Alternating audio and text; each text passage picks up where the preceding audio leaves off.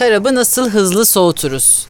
Diyelim ki aniden misafir gelmeye karar verdi. Dediler ki bir peynir şarap akşamı yapalım ve sizin de e, şarabınızı soğutmanız gerekiyor.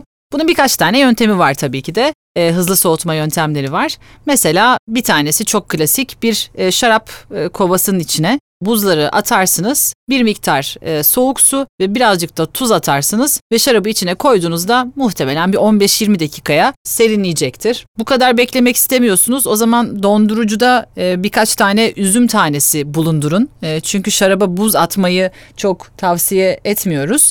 Dolayısıyla dondurulmuş üzümleri şarabın içine attığınızda şarabınızı seyreltmeyecek ama hızlıca soğutacaktır. Kadeh olan bir şarabı soğutmak adına söylüyorum bunu. Benim en sık kullandığım yöntemi soracak olursanız da kağıt havlular var mutfaklarda kullandığımız. Bunu şarabın etrafına sarıyorsunuz. Sonra musluğun altında kağıdı ve şişeyi ıslatıyorsunuz, buzluğa atıyorsunuz. 10 dakika sonra şarabınız ideal sıcaklığa gelmiş oluyor. En sık kullandığım ve en kolay yöntem açıkçası bu. Fakat tabii burada dikkat etmeniz gereken şarabı dondurucuda unutmamak.